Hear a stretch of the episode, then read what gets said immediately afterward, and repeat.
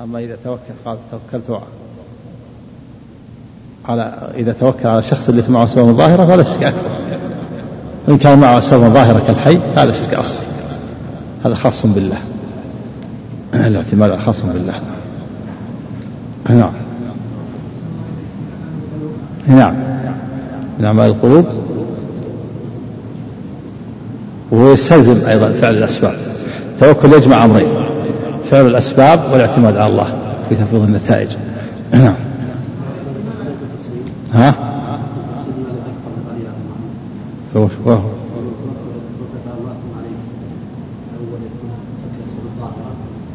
إيه ترك الأس إذا اعتمد على الله في إذا قال توكلت على الله وعلى فلان توكل على أمير فيما أقدره الله عليه من سلطان أو نصر أو حفظ أو شفاعة هذا شرك أصغر. إذا توكل على على حي قادر لما فيه من ميل القلب. وإن توكل على ميت أو غائب هذا شرك أكبر. توكل على الميت والغائب كالذين يتوكلون على أصحاب القبور وعلى الأموات والطواغيت في جلب مطالبهم من نصر أو حفظ أو رزق أو شفاعة هذا شرك أكبر. أما إذا توكل على حي حاضر كما يتوكل على, على أمير أو سلطان بما أقدره الله عليه فهذا شرك أصغر. نعم. وهذا غير الرجاء بخلاف الرجاء. الرجاء يجوز أن ترجو حيا حاضر قادرا. لا بأس. نعم.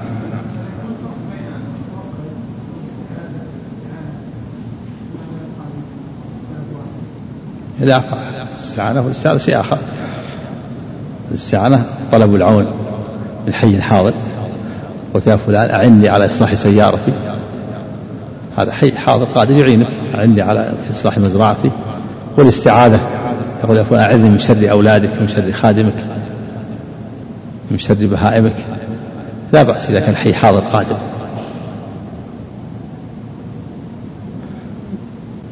هذا أسباب الأسباب الظاهرة واضحة أما التوكل فهذا تفويض والاعتماد بالقلب نعم نعم.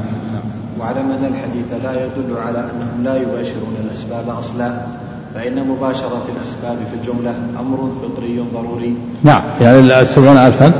ليس المراد أنهم لا يباشرون الأسباب بل يفعلون الأسباب يأكلون ويشربون ويبيعون ويشترون ويتداوون ويتعالجون. لكن بس تركوا هذه الأسباب التي فيها ميل القلب تركوا الاستقال لما فيها من ميل القلب إلى المخلوق. تركوا الأسباب المكروهة كالكي. تركوا الأسباب المحرمة كالطيرة. وليس المراد أنهم يتركون الأسباب كلها لا. الله تعالى ربط الأسباب بالمسببات. بل الله تعالى ربط الدنيا والآخرة بالأسباب. فالإنسان يبذر ويزرع ويحرث هذه أسباب ويتزوج هذه سبب حصول الولد. ويأكل ويشرب ويبيع ويشتري. في طلب الرزق كل هذه أسباب. والآخرة ربطها الله بالأسباب. قال ادخلوا الجنة بما كنتم تعملون لابد من العمل. الذي فرائض الله ويأتي عن محارم الله. فلا فليس معنى ذلك أنهم يتركوا الأسباب بل لا يستطيع الإنسان يترك الأسباب بل مطلوب من الإنسان فعل الأسباب.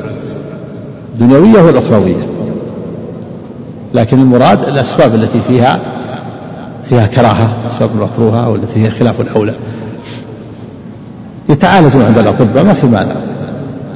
ليس ليس من من الاسترقاء. يتعالج يتداوى يبيع ويشتري. يبيع. هذا سبب سبب في طلب الرزق البيع. الأكل سبب في الشبع.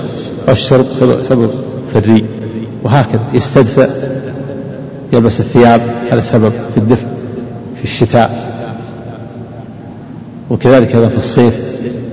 يبتعد عن أسباب الحر يجلس تحت المكيف المروحة يغتسل يتبرد. لا بأس.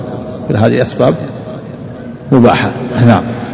واعلم أن الحديث لا يدل على أنهم لا يباشرون الأسباب أصلا فإن مباشرة الأسباب في الجملة أمر فطري ضروري لا انفكاك لأحد عنه. بل نفس التوكل بل نفس التوكل مباشرة مباشرة لأعظم الأسباب كما قال الله تعالى. نعم نفس التوكل هذا سبب سبب عظيم. في محبة العبد لربه وإخلاصه له. نعم. بل نفس التوكل مباشرة لأعظم الأسباب كما قال الله تعالى ومن يتوكل على الله فهو حسبه أي كافيه وإنما المراد أنهم يتركون الأمور المكروهة مع حاجتهم إليها توكلا على الله تعالى كالاكتواء والاسترقاء. وإنما وإنما المراد. وإنما المراد أنهم يتركون الأمور المكروهة مع حاجتهم إليها توكلا على الله تعالى كالاكتواء والاسترقاء. فتركهم له لكونه سببا مكروها لا سيما والمريض يتشبث فيما يظنه سببا لشفائه بخيط العنكبوت. لا, لا سيما. لا سيما والمريض يتشبث فيما يظنه سببا لشفائه بخيط العنكبوت. صحيح. فالمريض يتشبث بالكي ويميل قلبه إلى أن هذا الكي سبب كذلك الاسترقاء. نعم. أحسن الله عليك الفرق بين الاكتواء والاسترقاء وبين التداوي. الفرق الشارع فرق بينهم. فبين أن هذا خلاف الأولى وأن هذا جائز. نعم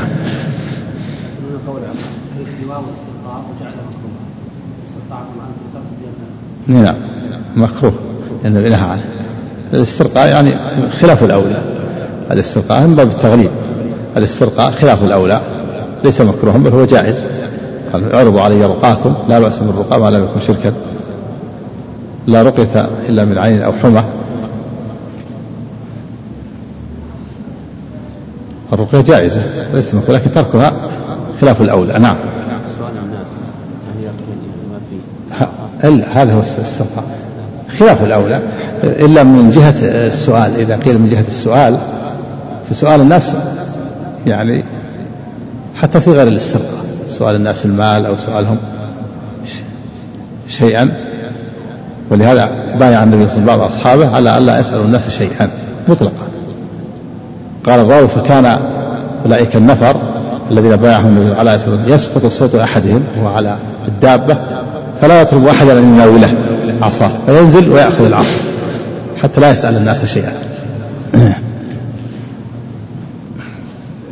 رحمك الله. نعم. وأما مباشرة الأسباب والتداوي على وجه من هذه الجهة من جهة سؤال الناس. نعم. لعله يعني قصد من جهة سؤال الناس يكون مكروه من جهة سؤال الناس. فيكون كالكي وإلا في الأصل الاسترقاء خلاف الأولى نعم. وأما مباشرة الأسباب والتداوي على وجه لا كراهية فيه فغير قادح في التوكل فلا يكون تركه مشروعا وأما في الصحيحين. وأما وأما مباشرة, وأما مباشرة الأسباب والتداوي على وجه لا كراهية فيه فغير قادح في التوكل فلا يكون تركه مشروعا. لما في الصحيحين عن أبي هريرة رضي الله عنه مرفوعا ما أنزل الله من داء إلا أنزل له شفاء علمه من علمه وجهله من جهله. وعن أسامة بن شريح رضي الله عنه قال شريك. وعن أسامة بن شريك رضي الله عنه قال كنت عند النبي صلى الله عليه وسلم وجاءت الأعراب فقالوا يا رسول الله أنا تداوى؟ قال نعم يا عباد الله تداووا فإن الله عز وجل لم يضع داء إلا وضع له شفاء غير داء واحد. قالوا وما هو؟ قال الهرم رواه أحمد. قال ابن القيم رحمه الله تعالى. في غير الموت. قال داء واحد وهو الموت. فالهرم والموت كلاهما ليس له ليس لهما علاج. الحرم لا حيلة فيه. ما يزداد الإنسان إلا هرم. والموت كذلك لا حيلة في رده ودفعه. إذا جاء أجلهم لا يستأخرون ساعة ولا يستقدمون. نعم. قال يقول الشاعر لا طيب للعيش ما دامت منغصة لذاته بادكار الموت والهرم نعم. قال ابن القيم رحمه الله تعالى وقد تضمنت هذه الأحاديث إثبات الأسباب والمسببات. مسببات. والمسببات. قال ابن القيم. قال ابن القيم رحمه الله تعالى وقد تضمنت هذه الأحاديث إثبات الأسباب والمسببات وإبطال قول من أنكرها والأمر بالتداوي وأنه لا ينافي التوكل كما لا ينافيه دفع ألم الجوع والعطش والحر والبرد بأضدادها. لأن هذه كلها أسباب. دفع الجوع بالأكل ودفع الشرب الضبع بالشرب ودفع الحر بإزالة المبردات كل هذا فعل الأسباب. الأسباب لا ينكرها إلا إنسان في عقله نقص. وقد أنكر الأسباب بعض الطوائف المنحرفة.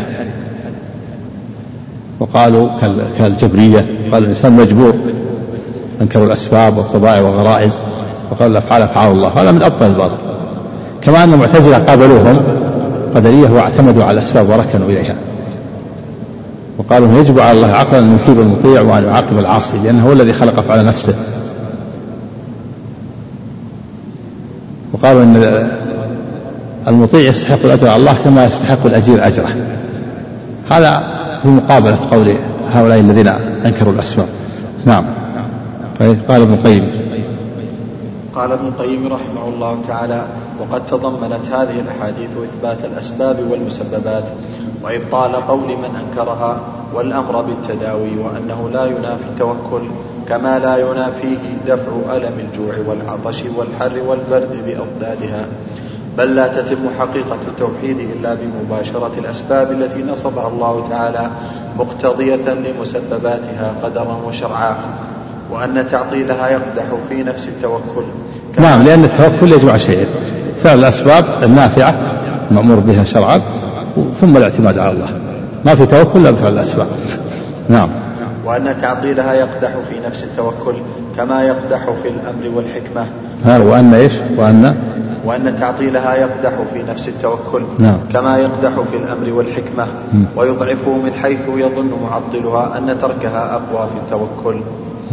فإن فإن تركها عجزا فإن فإن فإن, فإن, فإن تركها عجز ينافي التوكل الذي حقيقته اعتماد القلب على الله تعالى في حصول ما ينفع العبد في دينه ودنياه ودفع ما يضره في دينه ودنياه.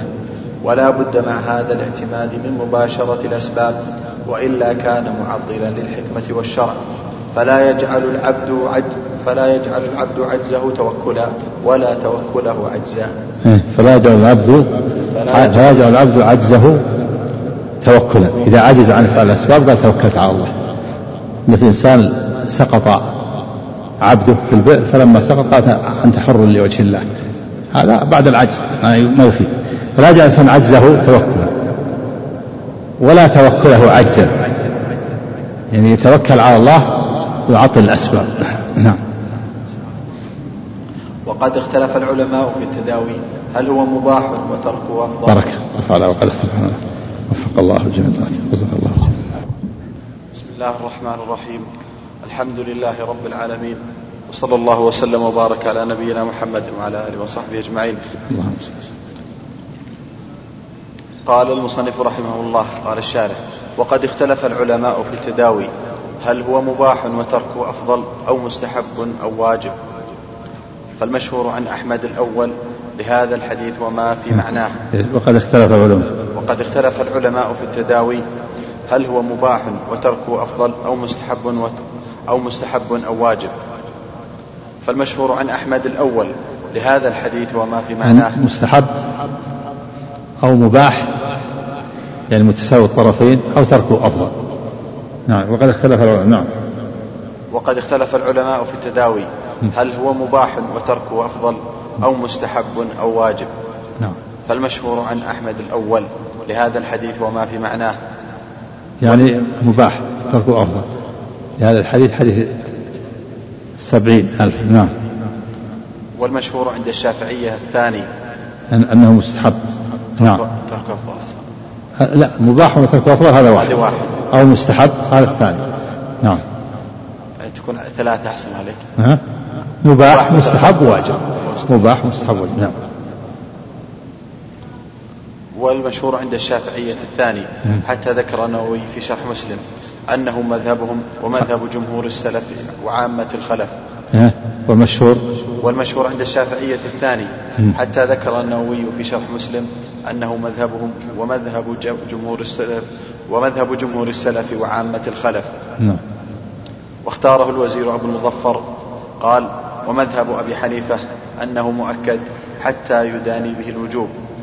قال ومذهب مالك أنه يستوي فعله وتركه فإنه قال لا بأس بالتداوي ولا بأس بتركه. فيكون مباح.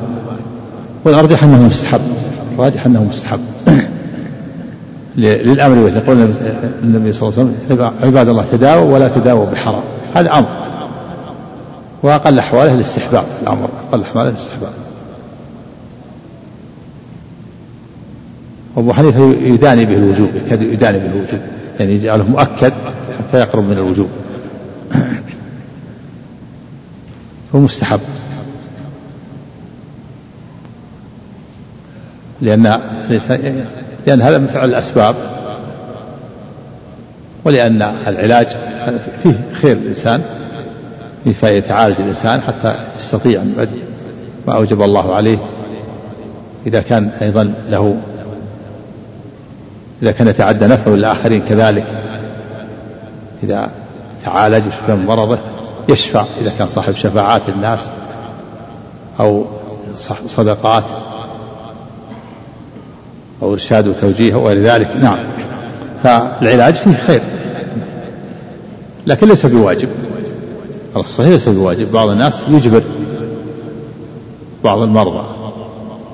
بعض الأبناء يجبرون مثلا أباهم على العلاج. يسحبونه يصيح يقول ما بالعلاج يقول لا لابد لابد تعالج هذا لا ما ما ينبغي إذا كان رشيد معه عقل العلاج مباح. إذا أحب يتعالج فالحمد لله. إذا ما أحب لا يجبر. أما إذا كان ما معه شعور هذا يجتهد وليه إذا كان ما معه شعور يجتهد وليه أما إذا كان معه شعور ولا يريد العلاج لا يجبر لأنه مباح أو مستحب. نعم. ما ترك شيئا واجبا حتى حتى يجبر. نعم. ولو كان ما دام رشيد معه أحب أحب بعض بعض الناس قد يتلذذ بالمرض ويحبه يحب الأجر. بعض الناس يقول أنه يتلذذ بالمرض. يريد ما ما حتى يريد يعني الأجر والثواب. إذا كان رشيد ومعه عقل ما يجب لا ما يعرف لأنه مستحب مستحب لا مستحب. العلاج مستحب ما هو واجب. لا يأثم إذا إلا إذا ترك الواجب. إذا ترك الواجب يأثم اللي يترك المستحب ما هو. لا لا يأثم. نعم. نعم المستحب. هذا مستحب نعم. لأنه يعني أقر الصحابة على بعض المرضى. نعم. دل على أن الأمر ليس الوجوب ها؟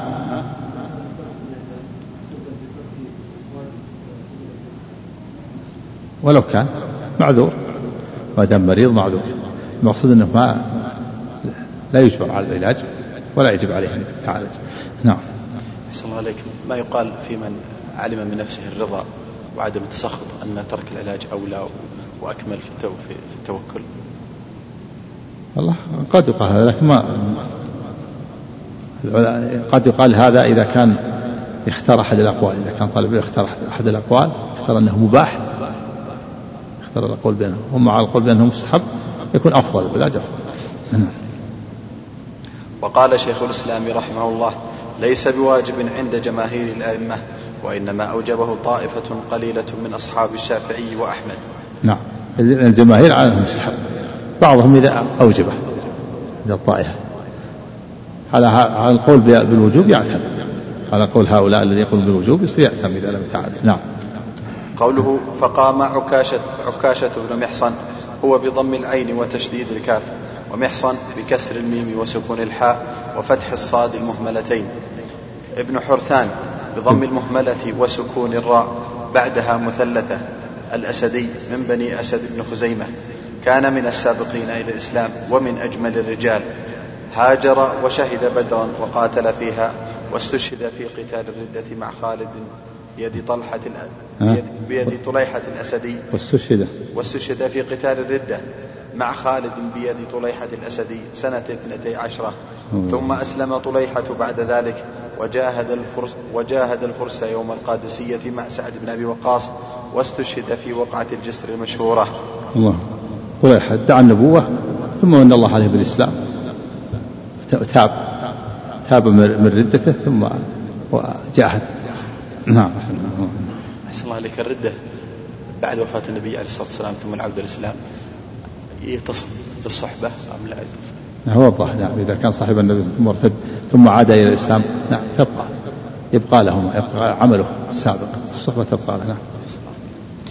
قوله فقال يا رسول الله ادعو الله أن يجعلني منهم قال أنت منهم وللبخاري في رواية فقال اللهم اجعله منهم.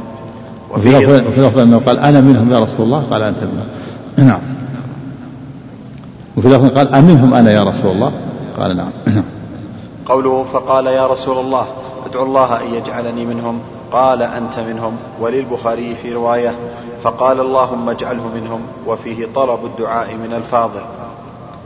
نعم. والحي الحاضر لا بأس. يدعو لك حي حاضر. نعم. قوله ثم قال في قرة العيون فيه أن شفاعة الحي لمن سأله الدعاء إنما كانت بدعائه وبعد الموت قد تعذر قد تعذر ذلك بأمور لا تخفى على من له بصير. فمن سأل ميتا أو غائبا فقد سأله ما لا يقدر عليه إلا الله. وكل من سأل أحدا ما لا يقدر عليه إلا الله فقد جعل ندا لله كما كان المشركون كذا. نعم هذا الشرك لا شك أن سؤال الميت والغائب هذا شرك. أما سؤال الحي الحاضر القادر أمامك لا بأس هذه الشفاعة تنفع تستطيع إنسان تسأل أمامك حي حاضر قادر معه أسباب. نعم. أما سؤال الأموات والغائبين هذا من الشرك. نعم.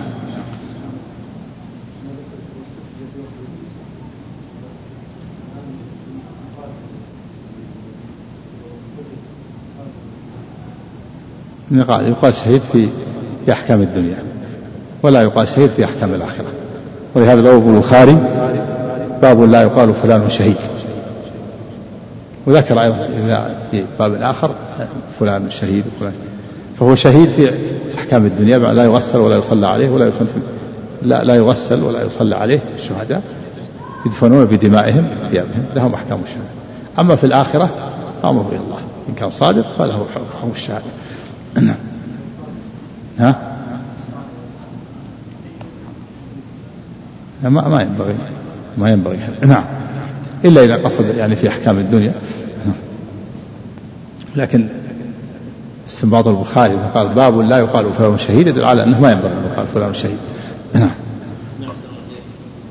وقوله أنت منهم بما كان يعلمه صلى الله عليه وسلم من إيمانه وفضله وجهاده كما في الحديث لعل الله أطلع على أهل بدر فقال اعملوا ما شئتم فقد غفرت لكم. إيش؟ قوله قوله أنا منه قوله أنت منهم إيه.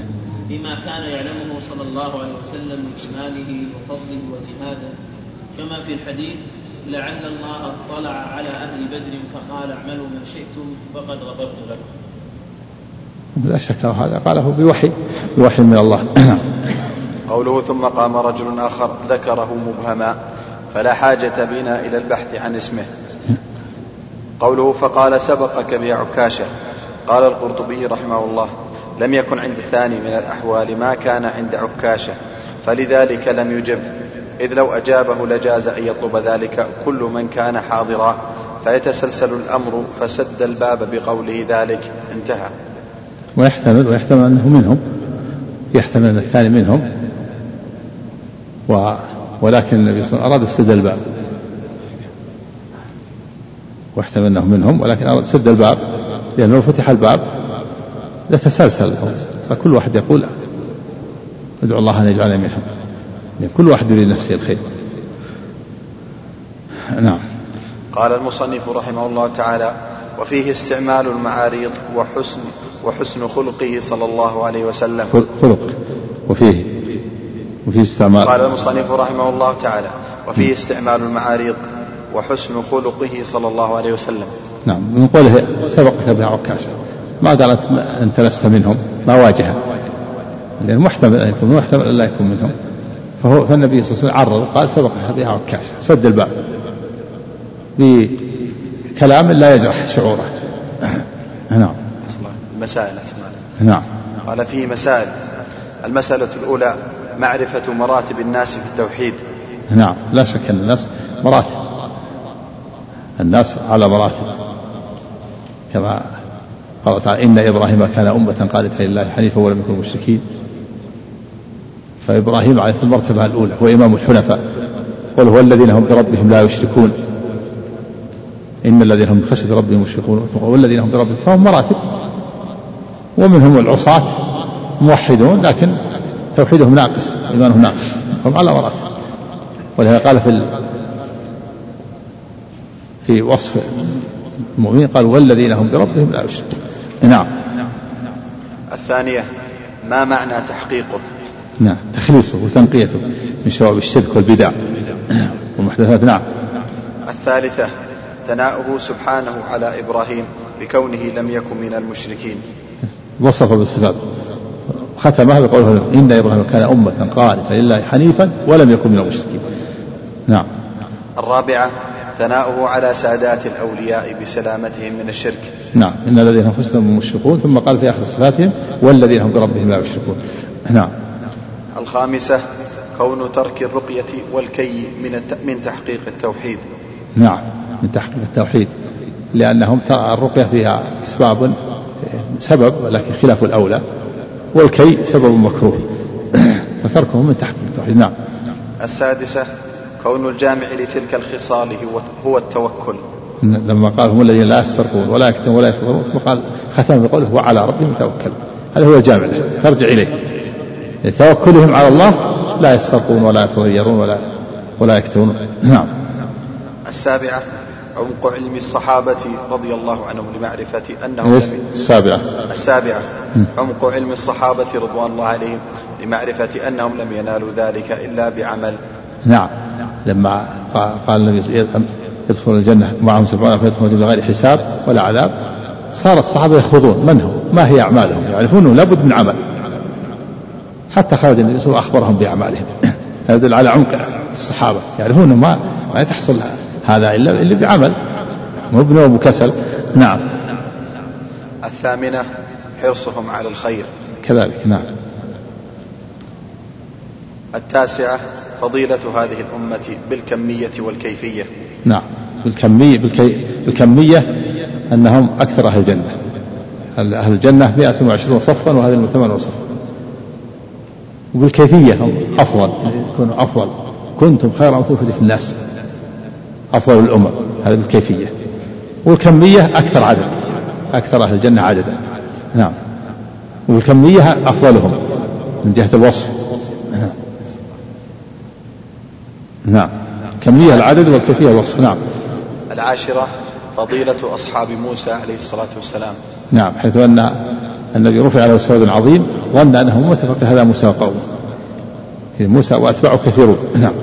الحادية عشرة عرض الأمم عليه عليه الصلاة والسلام. نعم. وهذا عرضوا عليه قضية عليه الصلاة يحتمل أن هذا ليلة الإسراء أو أن هذا في المنام. نعم. الثانية عشرة أن كل أم أن كل أمة تحشر وحدها مع نبيها. نعم.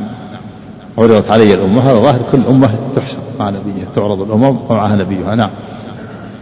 الثالثة عشر. هذا في الرؤيا ورؤيا الأنبياء وحي كما كما قال الله عن إبراهيم إني أرى في المنام أني أذبحك فانظر ماذا ترى ونفذ الرؤيا. نعم. الثالثة عشرة. قلة من استجاب للأنبياء. نعم. بعضهم يأتي النبي ومعه الرهط والنبي معه الرجل والرجل والنبي وليس معه أحد. نوح عليه الصلاة والسلام مكث مدة طويلة؟ هل فسنة إلا خمسين عاما؟ ومع ذلك قال الله وما آمن معه إلا قليل. مع طول المدة. نعم. وكونه ما قصر عليه الصلاة والسلام. قال إني دعوت قومي ليلا ونهارا. ثم إني دعوتهم جهارا. ثم إني أعلنت لهم وأسررت لهم إسرارا. ومع ذلك ما استجاب إلا قليل. نعم. الرابعة عشرة. أن من لم يجبه أحد يأتي وحده. نعم. والنبي ولهذا لما عرضوا الأمم على النبي رأى بعض الأنبياء ما مع أحد. وحده. نعم. الخامسة عشرة. ثمرة هذا العلم وهو عدم الاغترار بالكثرة. نعم ثمرة الإنسان ما يغتر بالكثرة. إذا كان بعض الأنبياء يأتي وليس معه أحد بعضهم ما معه إلا واحد بعضهم معه اثنان بعضهم معه الرهب لا يغتر الإنسان بالكثرة. العبرة بالحق إلزم الحق ولو كانوا قلة. ولهذا قال بعضهم أنت الجماعة ولو كنت وحدك. نعم. قال الله تعالى وإن تطع أكثر من في الأرض يضلك عن سبيل وقال ولكن أكثر الناس لا يؤمنون ولكن أكثر الناس لا يشكرون. ولكن أكثر الناس لا يعلمون وقليل من عبادي الشكور نعم. انتهى؟ لا ما زال. إيه. ثمرة هذا العلم وهو عدم الاغترار بالكثرة وعدم الزهد بالقلة طيب هذا طيب. أحسن هذا زيادة توضيح. نعم. السادسة عشرة. الرخصة في الرقية من العين والحمى. نعم. هذا جائزة لكن الكمال عدم طلب الرقية. نعم. السابعة عشرة. عمق علم السلف لقوله قد أحسن من انتهى إلى ما سمع ولكن كذا وكذا. سعيد بن جبير قد أحسن من عمل بالدليل؟ قد أحسن. لكن هناك دليل آخر. نعم. الثامنة عشرة. وعلم أن الحديث الأول لا يخالف نعم. لا رقية إلا من عين حوة لا لا يخالف الحديث السبعي نعم. لأن هذا لا رقية أشفى وأولى من العين والحمى. نعم. الثامنة عشرة بعد السلف عن مدح الإنسان بما ليس فيه. لما قال إن إني لم أكن في صلاة ولكني لدغت نعم. التاسعة عشرة قوله أنت منهم علم من أعلام النبوة. نعم. لأنه قاله بوحي من الله. نعم. العشرون فضيلة عكاشة رضي الله عنه. نعم. وأنه مشهود له من السبعينات نعم. الحادية والعشرون استعمال المعاريض. نعم. قوله الرجل الثاني سبقك بعكاشة نعم. الثانية والعشرون حسن خلقه صلى الله عليه وسلم. نعم. من المعاريض هذا يحسن يؤخذ من حسن الخلق وفق الله جميعا. وفق الله جميعا. الرحمن الرحيم. الحمد لله رب العالمين. وصلى الله وسلم وبارك على نبينا محمد وعلى آله وصحبه أجمعين. قال المصنف رحمه الله تعالى باب الخوف من الشرك وقول الله عز وجل إن الله لا يغفر أن يشرك به ويغفر ما دون ذلك لمن يشاء. وقول الخليل عليه الصلاة والسلام واجنبني وبني أن نعبد الأصنام. وفي الحديث أخوف ما أخاف عليكم الشرك الأصغر فسئل عن ذلك فقال الرياء. وعن أبي وعن ابن مسعود رضي الله وعن ابن مسعود رضي الله عنه قال أن أن النبي صلى الله عليه وسلم قال من مات من مات وهو يدعو لله ندا دخل النار رواه يدعو؟ البخاري. من مات؟ من مات وهو يدعو لله ندا دخل النار. لله ولا من دون الله؟ من دون الله. من مات وهو يدعو من دون الله ندا دخل النار. نعم. ولمسلم لله من حديث- نعم. ولمسلم من حديث جابر رضي الله عنه أن رسول الله صلى الله عليه وسلم قال صلى الله عليه وسلم. من لقي من لقي الله وهو لا يشرك به دخل الجنة ومن لقيه يشرك به شيئا دخل النار. بسم الله الرحمن الرحيم. الحمد لله رب العالمين والصلاة والسلام على نبينا محمد. قال المؤلف رحمه الله تعالى باب الخوف من الشرك. وقوله تعالى إن الله لا يغفر أن يشرك به ويغفر ما دون ذلك لمن يشاء. وقول الخليل عليه السلام واجبني وبني أن نعبد الأصنام. وفي الحديث أخوف ما أخاف عليكم الشرك الشرك الأصغر. فسئل عنه فقال الرياء. وعن, وعن ابن مسعود رضي الله عنه أن رسول الله صلى الله عليه وسلم قال من مات وهو يدعو من دون الله ندا دخل النار. رواه البخاري. وعن وعن ولمسلم عن جابر رضي الله عنه أن رسول الله صلى الله عليه وسلم قال من لقي الله لا يشرك به شيئا دخل الجنة ومن لقيه يشرك به شيئا دخل النار. العالمين والصلاة والسلام على نبينا محمد وعلى آله وصحبه أجمعين.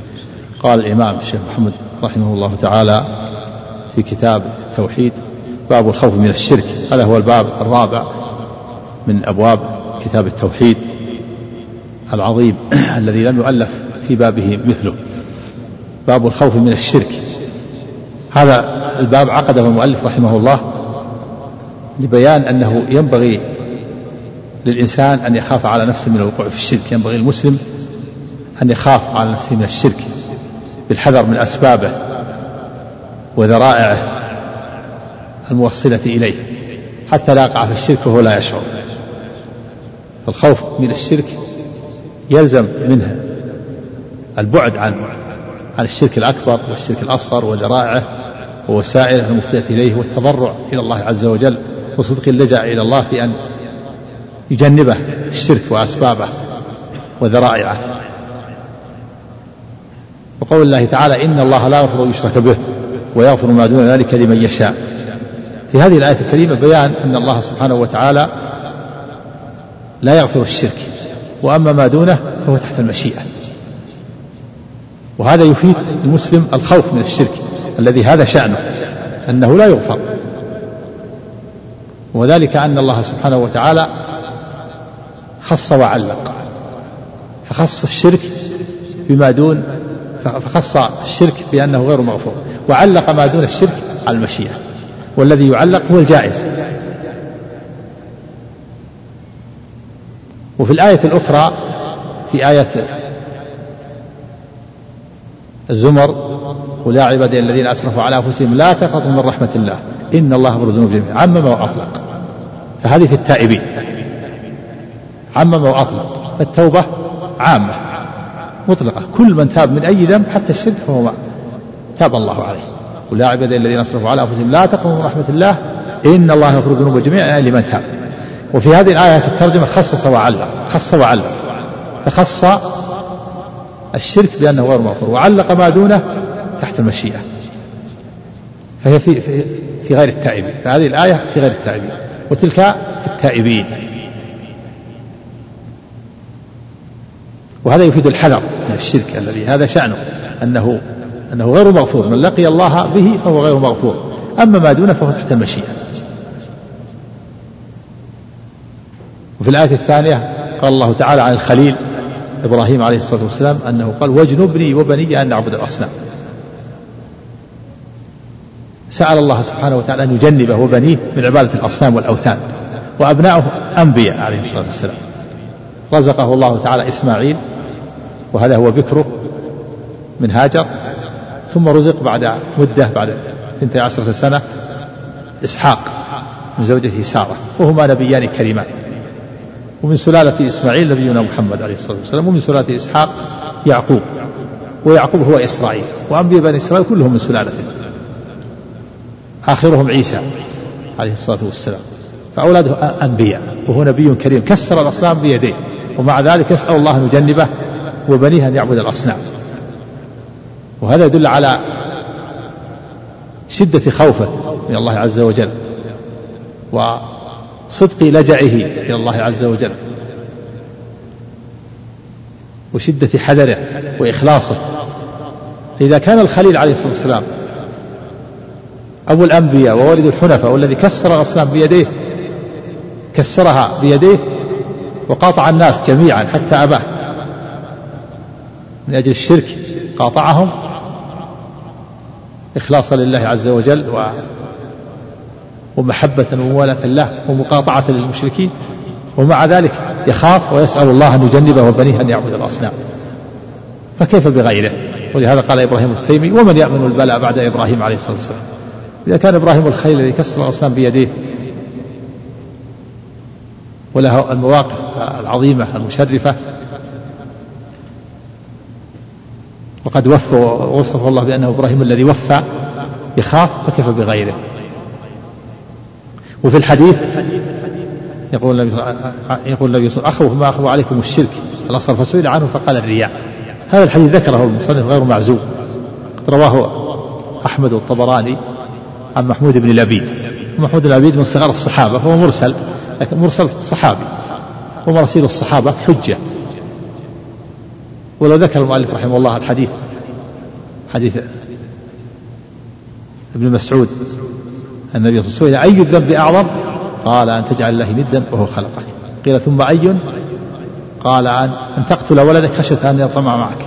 قيل ثم أي؟ قال أن تزاني بحديث جارك هذا الحديث أو لا. لكن المؤلف رحمه الله ذكر هذا ذكر الحديث هذا وهو مرسل صحابي. وفيه أن الرياء من الشرك وهو الشرك الأصغر إذا صدر من المسلم. أما المنافقون فإنه يصدر منه الرياء الأكبر. وعن ابن مسعود رضي الله عنه أن النبي صلى الله عليه وسلم قال من مات يدعو من دون الله ندا دخل النار. رواه البخاري. هذا الحديث فيه دليل على أن من مات وهو يدعو من الله ندا دخل النار. جعل الله ندا يدعوه يحبه ويرجوه محبة العبادة ويخافه أو ينذر له أو يذبح له أو ينذر له. ومثله لو جعل الله ندا في في الربوبية أو في, في الأسماء والصفات. فإذا جعل الله ندا في الربوبية أو في الأسماء أو في الصفات أو في الأفعال أو جعل الله ندا في العبادة والألوهية بأن يدعوه كما في هذا الحديث. من جعل ما توهد عند الله ندا يدعوه يعني يدعوه ويخافه ويرجوه هذا هو الشرك. والتنديد قد يكون أصغر وقد يكون أكبر. التنديد الأكبر هو أن يدعو من دون الله ندا والتنديد الأصغر هو الرياء والتشريك بين الخالق والمخلوق بالواو. قال النبي صلى الله عليه وسلم قال رجل للنبي صلى الله عليه وسلم ما شاء الله وشئت. قال جعلتني لله ندا قل ما شاء الله وحده هذا التنديد من التنديد الأصغر. قل ما شاء الله وشئت. لولا الله وأنت. ما الا الله وأنت. لولا الله وفلان. والحلف بغير الله. كل هذا من التنديد الأصغر. أما إذا دعا غير الله وذبح لغير الله هذا من التنديد الأكبر. وفي هذا الحديث الند الأكبر. من مات وهو يدعو من الله ندا دخل النار. يعني يخلد في النار يدخلها ويخلد فيها نعوذ بالله. إذا مات وهو يدعو من دون الله ندا يدعو غير الله هذا هو التنديد الأكبر وهم من أهل النار المخلدين فيها نعوذ بالله. ولمسلم عن جابر أن النبي صلى الله عليه وسلم قال من لقي الله لا يشرك به شيئا دخل الجنة ومن لقيه يشرك به شيئا دخل النار. وهذا الحديث حديث فيه بيان أهل النار من أهل الجنة وأن أهل أهل الجنة من مات على التوحيد سالم من الشرك فإنه من أهل التوحيد. من لقي الله لا يشرك به شيئا هو الموحد. هذا هو الموحد. دخل الجنة. من مات لأن الذي لا يشرك بالله هو الموحد. والموحد هو الذي لا يشرك بالله. الحمد لله رب العالمين وصلى الله وسلم وبارك على نبينا محمد وعلى آله وصحبه أجمعين. اللهم صل قال المصنف رحمه الله تعالى باب الخوف من الشرك. وقول الله تعالى إن الله لا يغفر أن يشرك به ويغفر ما دون ذلك المؤلف رحمه الله ذكر التوحيد بيان التوحيد وفضله.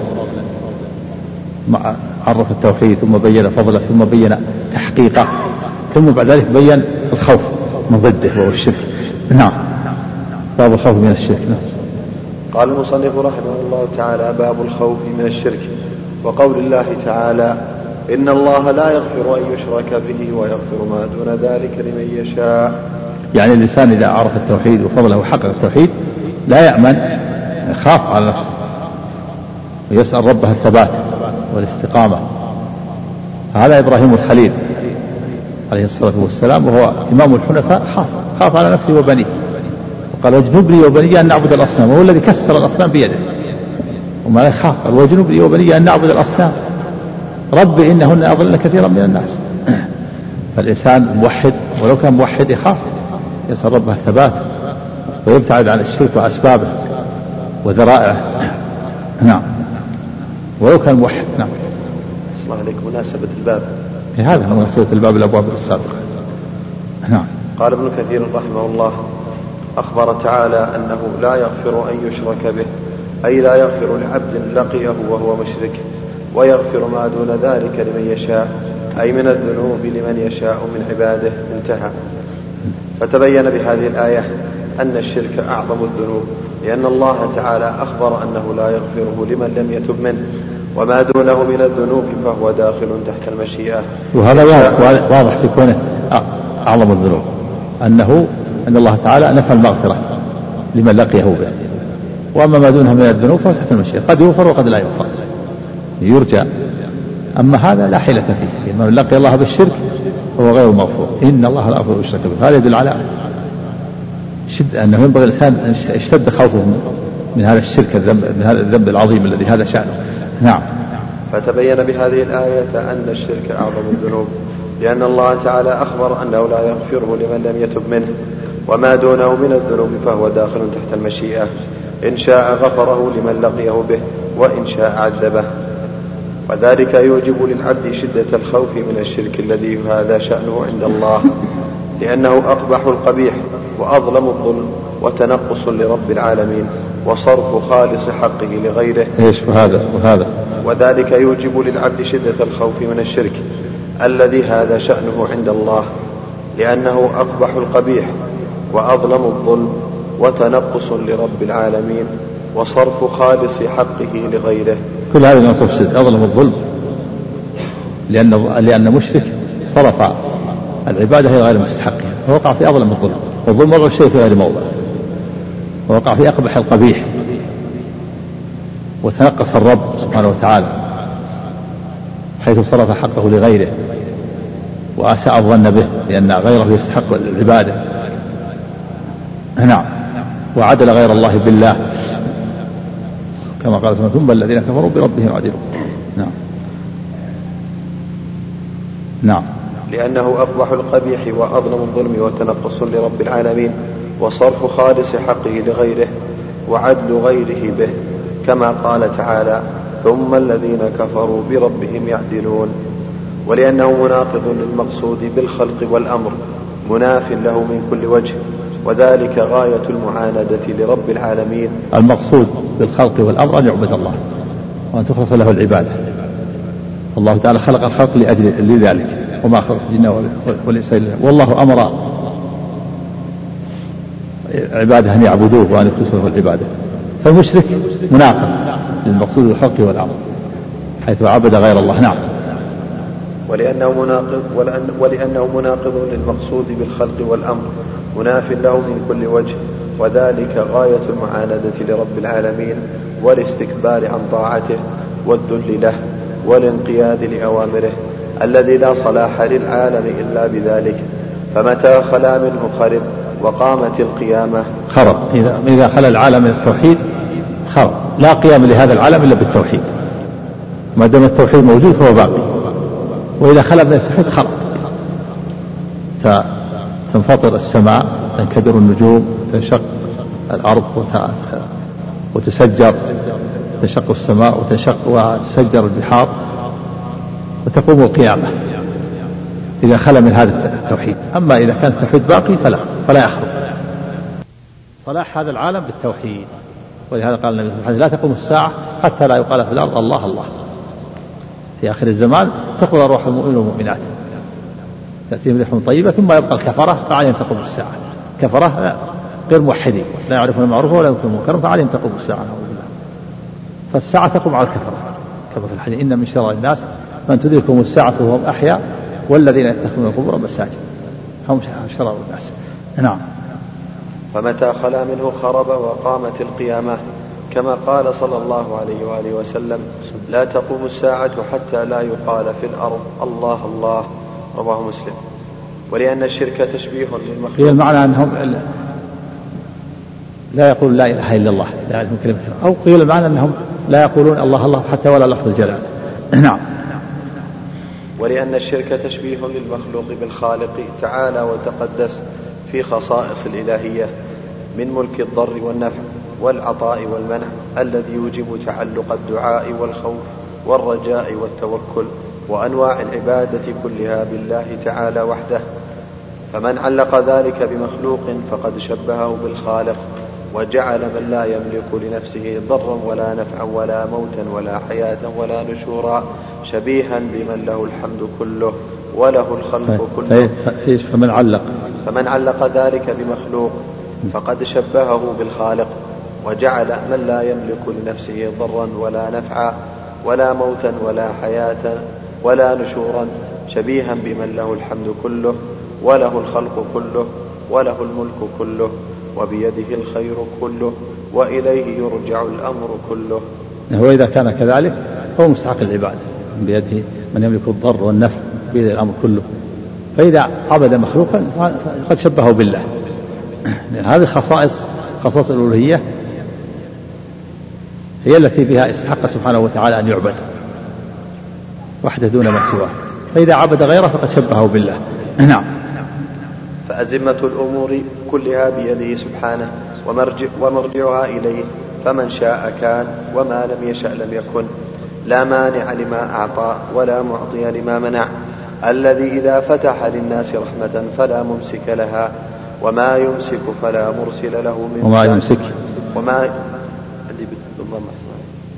وما يمسك فلا مرسل له من بعد. إيش الذي الذي؟ إذا كان مقصود الآية الآية هي الإسكان. ها؟ ليست إيه الآية ما يفتح الله رحمه فلا ممسك له. وممسك فلا ممسك نعم. الذي إذا فأزمة الأمور كلها بيده سبحانه ومرجعها, ومرجعها إليه. فما شاء كان وما لم يشأ لم يكن. لا مانع لما أعطى ولا معطي لما منع. الذي إذا فتح للناس رحمة فلا ممسك لها وما يمسك وما يمسك فلا مرسل له من طيب. بعد. لا بأس وما يمسك نعم. وما يمسك فلا مرسل له من بعده وهو العزيز الحكيم. فأقبح التشبيه تشبيه العاجز الفقير بالذات. بالقادر الغني بالذات. العاجز الفقير بالذات هذا وصف المخلوق. وصف المخلوق عاجز فقير بالذات. وصف الخالق غني غني بالذات سبحانه وتعالى. والمخلوق كل هذا وصف كل مخلوق عاجز فقير بالذات. ولو كان ملكا ولو كان رئيسا هو عاجز فقير بالذات. محتاج إلى الله سبحانه وتعالى. إذا نعم. ومن خصائص الإلهية الكمال لو سلب سلب منه ما استطاع أن يرده. سلب منه ما يملكه الإنسان من سلطان أو من غنى أو أموال أو ولد يسلب في, في لحظة ولا يستطيع رده. هذا يدل على فقير بالذات. نعم. أما الله فهو غني بالذات سبحانه وتعالى. ومن خصائص الإلهية الكمال المطلق من جميع الوجوه الذي لا نقص فيه بوجه من الوجوه. هذا من خصائص الله. الكمال المطلق من جميع الوجوه الذي لا نقص فيه وجه من الوجوه. هذا هذا من خصائص الله عز وجل. أما المخلوق مهما كان فهو فقير بالذات عنده نقص. نعم. وذلك يوجب أن تكون العبادة كلها له وحده والتعظيم والإجلال والخشية والدعاء والرجاء والإنابة. هذه خصائص الألوهية هي هي توجب استحقاق العبادة لله عز وجل. خصائص خصائص الألوهية لما له سبحانه وتعالى من الصفات العظيمة والأسماء ملك الضر والنفع. والكمال المطلق من جميع الوجوه ولما له سبحانه وتعالى من الإنعام على على عبيده من جميع الوجوه. هذه خاصة به سبحانه وتعالى. نعم. بها استحق أن يعبد وحده دون ما سواه. نعم. وذلك يوجب أن تكون العبادة كلها له وحده والتعظيم والإجلال والخشية والدعاء والرجاء والإنابة والتوكل والتوبة والاستعانة وغاية الحب مع غاية الذل. وغاية وغاية الحب مع غاية الذل. هذه العبادة الحب مع غاية الذل نعم. كل ذلك يجب عقلا وشرعا وفطرة أن يكون لله وحده ويمتنع عقلا وشرعا وفطرة أن يكون لغيره. فمن فعل شيئا من ذلك بغيره فقد شبه ذلك الغير بمن لا شبيه له ولا مثل له ولا ند له. وذلك أقبح التشبيح وأبطل. وذلك وذلك فمن شبه فمن شبه. فمن شبه فمن فعل شيئا من ذلك بغيره فقد شبه ذلك الغير بمن لا شبيه له ولا مثل له ولا ند له وذلك أقبح التشبيه وأبطله. فلهذه الأمور وغيرها أخبر سبحانه وتعالى أنه لا يغفره مع أنه كتب على نفسه الرحمة. إيش؟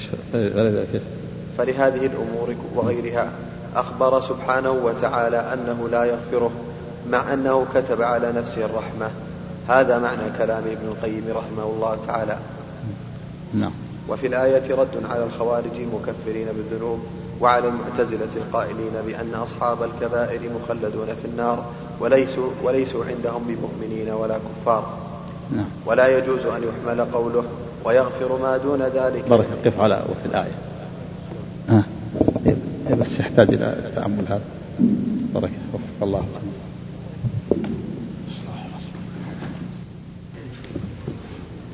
لله رب العالمين وصلى الله وسلم وبارك على نبينا محمد اللهم صل وعلى آله وصحبه أجمعين. اللهم صل. ولا يجوز أن يحمل قوله ويغفر ما دون ذلك لمن يشاء على التائب. على على التائب نعم. فإن التائب من الشرك مغفور له كما قال تعالى قل يا عباد الذين أسرفوا على أنفسهم لا تقنطوا من رحمة الله إن الله يغفر الذنوب جميعا. فهنا عم وأطلق لأن المراد به التائب وهناك خص وعلق لأن المراد به من لم يتب. هذا ملخص قول شيخ الإسلام.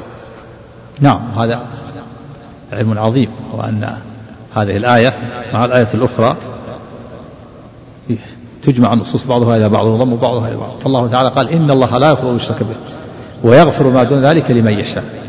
فخص وعلق. خص الشرك بأنه لا يغفر. وعلق ما دونه تحت تحت المشيئة. فدل على أن ما دون الشرك تحت المشيئة وليس في التائبين لأن التائب مغفور له الشرك وما دونه. قوله تعالى في آية الزمر قل يا عبادي الذين أسرفوا على أنفسهم لا تقنطوا من رحمة الله. إن الله غفر الذنوب جميعا. يعني لمن تاب؟ هذه الآية في التائبين. الله تعالى عمم وأطلق. عمم جميع الذنوب كلها. ولم يخصص فدل على أنها في التائبين. أما آية النساء فإنه خص وعلق. خص الشرك بأنه لا يغفر وعلق ما دونه تحت المشيئة دل على أنه في غير التائبين. ما دون الشرك في غير التائبين في غير التائبين. الآية في غير التائبين. لأن إذا تاب من الشرك مغفور وإذا تاب من الشرك فهو مغفور. فلما خص وعلق في آية النساء وعمم وأطلق في آية الزمر دل على آية الزمر في التائبين وآية النساء في غير التائبين. نعم.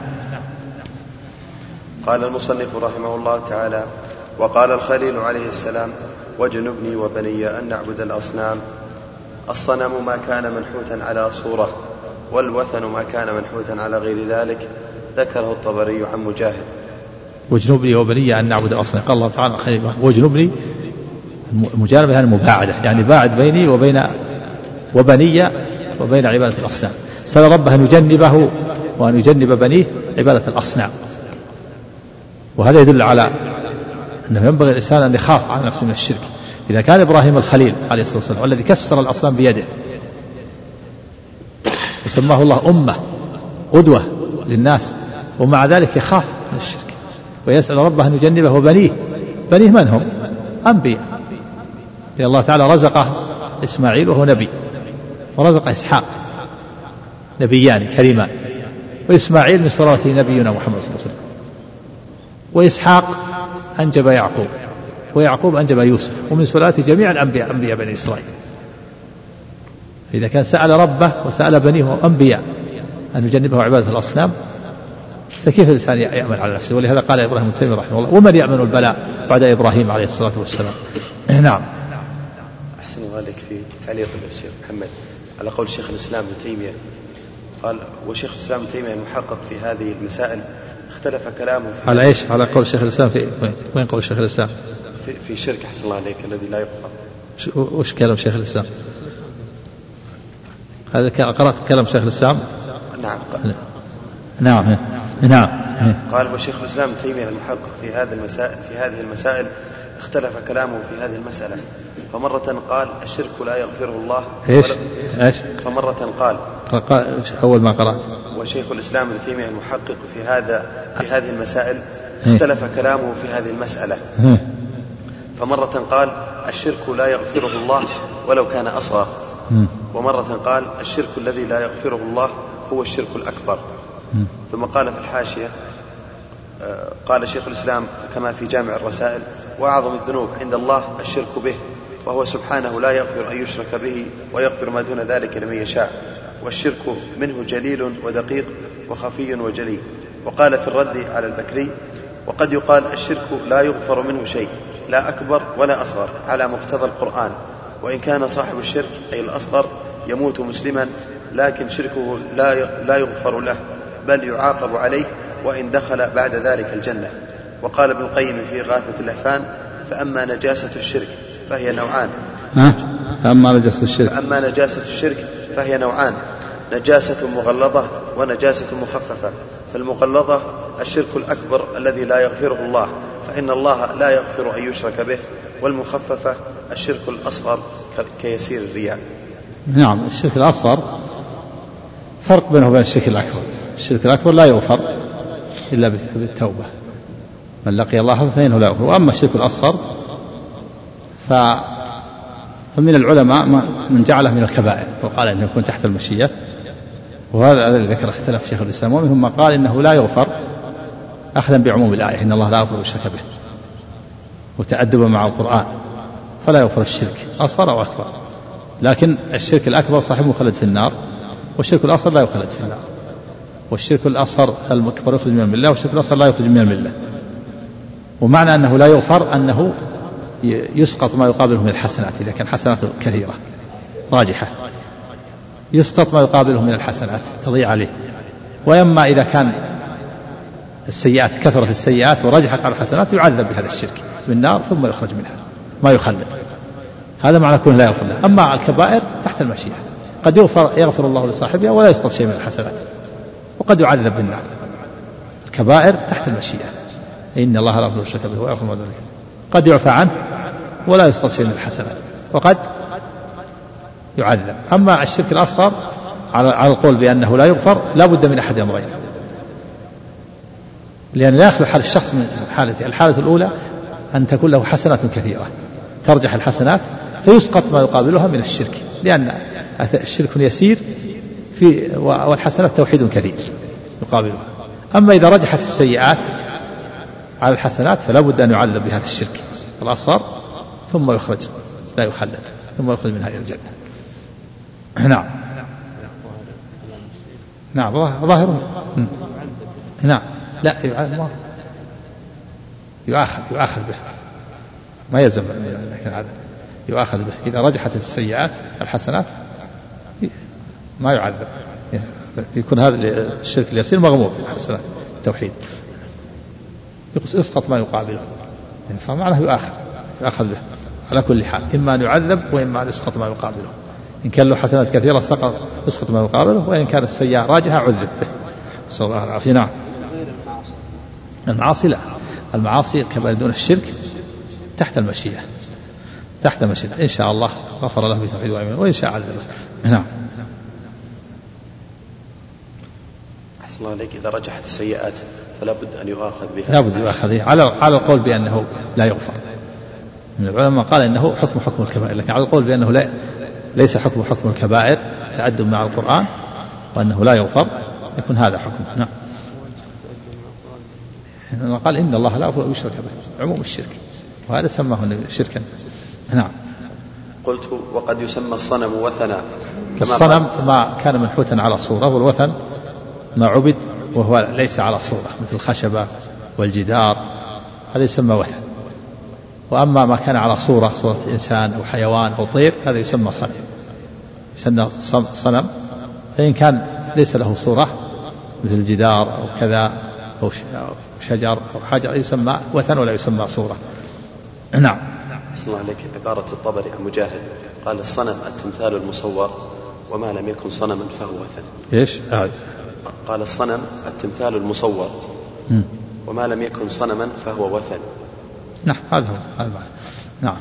قلت وقد يسمى الصنم وثنا كما قال الخليل عليه الصلاة والسلام إنما تعبدون من دون الله أوثانا وتخلقون إفكا هذا يسمى وثن لأنه ما عبد من دون الله. كنا يشمل. كل ما عبد من دون الله يسمى وثن. لكن كان على صورة سمي صنم مع ذلك. وإلا كان على صورة سمي وثن ولا يسمى صنم. نعم. قلت وقد يسمى الصنم وثنا. كما قال الخليل عليه الصلاة والسلام إنما تعبدون من دون الله أوثانا وتخلقون, وتخلقون إفكا. ويقال إن الوثن أعم وهو قوي فالأصنام أوثان كما أن القبور أوثان. نعم الوثن أعم. لأنه يشمل ما له صورة وما ليس له صورة. والصنم أخص لأنه خاص بما بما عبد من دون الله مما له صورة مما كان على صورة. نعم. وقد, بي وقد بين ما يوجب الخوف من ذلك وقد بين ما يوجب الخوف من ذلك بقوله رب إنهن أضللن كثيرا من الناس فإنه هو الواقع فإنه هو الواقع في كل زمان وإذا كان إذا كانت الأصنام أضلت كثيرا من الناس فهذا يوجب العبد الخوف. كثير غالب الناس أضلتهم بالأصنام. نسأل الله العافية. هذا يوجب الحذر والخوف من أن ينجرف الإنسان مع مع الكثير. نعم.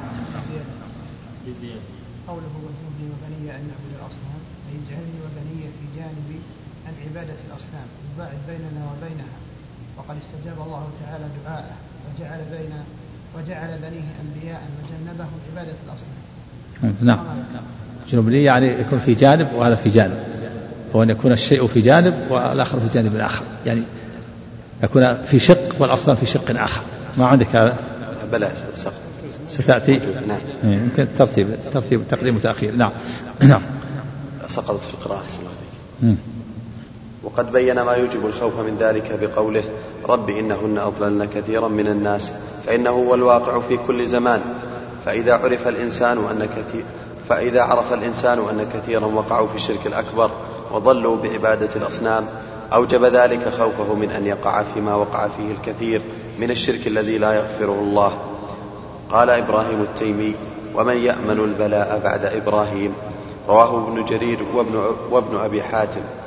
فلا يأمن الوقوع في الشرك إلا من هو جاهل به وبما يخلصه منه من العلم بالله وبما بعث به رسوله من توحيده والنهي عن الشرك به.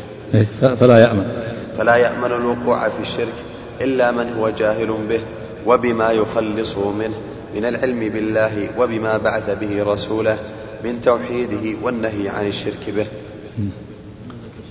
قرة العيون قال فإذا كان الخليل إمام الحنفاء الذي جعله الله أمة وحده وبالعكس كلمات تأتمهن فقال وإبراهيم الذي وفى وأمر بذبح ولده فامتثل أمر ربه وكسر الأصنام واشتد نفيره على أهل الشرك ومع ذلك يخاف أن يقع في الشرك الذي هو عبادة الأصنام لعل لعلمه أنه لا يصرف عنه إلا الله بهدايته وتوفيقه لا بحوله هو وقوته. فهذا أمر لا لا يأمن الوقوع الوقوع فيه. وقد وقد وقع فيه الأذكياء من هذه الأمة بعد القرون المفضلة فاتخذت الأصنام وعبدت فالذي خافه الخليل عليه السلام على نفسه وبنيه وقع فيه أكثر الأمة بعد القرون المفضلة. صدق. كثير من الأذكياء أصحاب العقول وقعوا في هذا. ولم تنفعهم عقولهم لأن لأن الله لم يسددهم. نعم. قال المصنف رحمه الله تعالى وفي الحديث أخوف ما أخاف عليكم الشرك الأصغر. وفق الله. الله. سبحانه بسم الله الرحمن الرحيم. والصلاة والسلام على أشرف الأنبياء والمرسلين نبينا محمد وعلى آله وصحبه أجمعين. اللهم صل وسلم. قال المصنف رحمه الله تعالى وفي الحديث أخوف ما أخاف عليكم الشرك الأصغر. فسئل عنه فقال الرياء. أورد المصنف هذا الحديث مختصرا غير معزوم وقد إيش؟ رواه الإمام أحمد. وفي الحديث. وفي الحديث أخوف ما أخاف عليكم الشرك الأصغر. فسئل عنه فقال الرياء. أورد المصنف هذا الحديث مختصرا غير معزوم وقد رواه الإمام أحمد والطبراني والبيهقي. وهذا لفظ أحمد. حدثنا يونس قال حدثنا ليث عن يزيد يعني بن الهاد عن عمرو عن محمود بن لبيد رحمه الله ورضي عنه أن رسول الله صلى الله عليه وسلم قال. إن أخوف ما أن أخوف ما أخاف عليكم الشرك الأصغر؟ قالوا قالوا وما الشرك الأصغر يا رسول الله؟ قال الرياء يقول الله تعالى يوم القيامة إذا جزى الناس بأعمالهم إذا إذا جزى الناس بأعمالهم. جزاء أو أو جاز. بالألف المقصورة ها؟ جزى جاز. طيب المعنى واحد متقارب نعم. نعم. يقول الله تعالى يوم القيامة إذا جزى الناس بأعمالهم اذهبوا إلى الذين كنتم تراءون في الدنيا فانظروا هل تجدون عندهم جزاء. قال المنذري ومحمود بن اللبيد رأى النبي صلى الله عليه وسلم. ولم يصح له منه سماع فيما أرى وذكر ابن أبي حاتم فيكون مرسل صحابي. يعني محمود بن عبيد صح- صحابي صغير. محمد بن عبيد وأسامة بن زيد وابن عباس. كل هؤلاء صحابة صغار. ولكن مرسل الصحابي حجة لأنهم لأنهم سمعوا من الصحابة. لكن لو ذكر المصنف الحديث حديث عبد الله بن مسعود أي الذنب سئل النبي أي الذنب أعظم؟ قال أن تجعل الله ندا وهو خلقك. هذا أولى. نعم. أحسن عليك بحثت عن محمود بن لبيد فاختلفت فيه تراجم. بعضهم من قال أنه له صحبة وبعضهم من قال ليس لا الصواب له صحبة. لما ثبت في البخاري أنه قال عقلت مجة. مجها رسول الله صلى الله عليه وسلم. أنه عقل مجة مجها رسول الله في وجهه من دلو في من بئرهم وهو ابن خمس سنين. صحابي. صحابي قطع. ها؟ إيه السماع. لا، السماع يا أخي لكنه صحابي قطع. قال أحسن عليك. في السماع في السماع ولا في صحبته قال أحسن عليك. المزي في تهذيب الكمال. في الخير في السماع ولا في الصحبة؟ قال لم ولد في حياة النبي صلى الله عليه وسلم ولم تصح له رؤية ولا سمع لا الرؤية ثابتة. الرؤية ثابتة ثابتة في البخاري. أنه مج هو نف- نفسه كما في البخاري قال عقلت مجة مجها رسول الله في وجهي وأنا ابن خمس سنين. جاء إليهم في بيتهم و وأخذ أخذ ماء من دلو من بئرهم ثم مج مجة في وجهه وعقلها. هذا ثابت. أما على السماع يمكن السماع صحابي صغير قد لا يكون سمع لكن ثبت له الرؤية وما ثبت له الرؤية وهو صغير صار الصحابة يسمى صحابة. لهم شرف الصحبة. أيضا ذكر البخاري الكبير. البخاري ذكر في التاريخ الكبير إيه. حديث قال آه قال البخاري محمود بن الوليد الأشهري الأنصاري قال لنا أبو نعيم عن عبد الرحمن بن الغسيل ها؟ عاصم. إيش؟ قال البخاري إيه. محمود بن لبيد الأشهري الأنصاري قال لنا أبو نعيم عن عبد الرحمن بن الغسيل عن عاصم بن عمر عن محمود بن لبيد قال أسرع النبي صلى الله عليه وسلم حتى تقطعت نعالنا يوم مات سعد بن معاذ. إيش؟ أص- اصغر إيش؟ قال أسرع النبي صلى الله عليه وسلم إيه. حتى تقطعت نعالنا يوم مات سعد بن معاذ. من يقول ذكر مح- التاريخ الكبير. محمود يقوله؟ محمود نعم. إيه. قال عن محمود بن لبيد. إيه، هذا بالنسبة للسماع.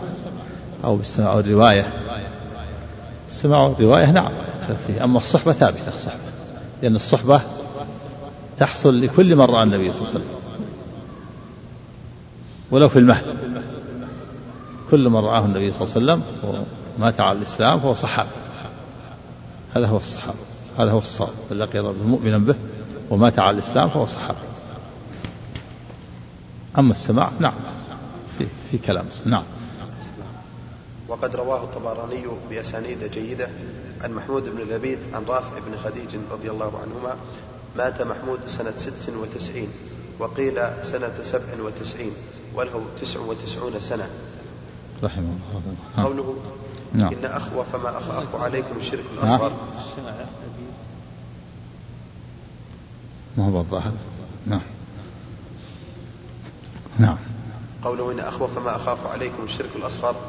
هذا من شفقته صلى الله عليه وسلم بأمته ورحمته ورأفته؟ بهم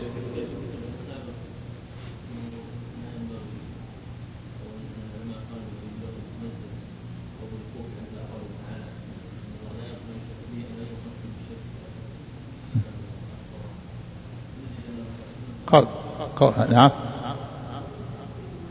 قسم إيش؟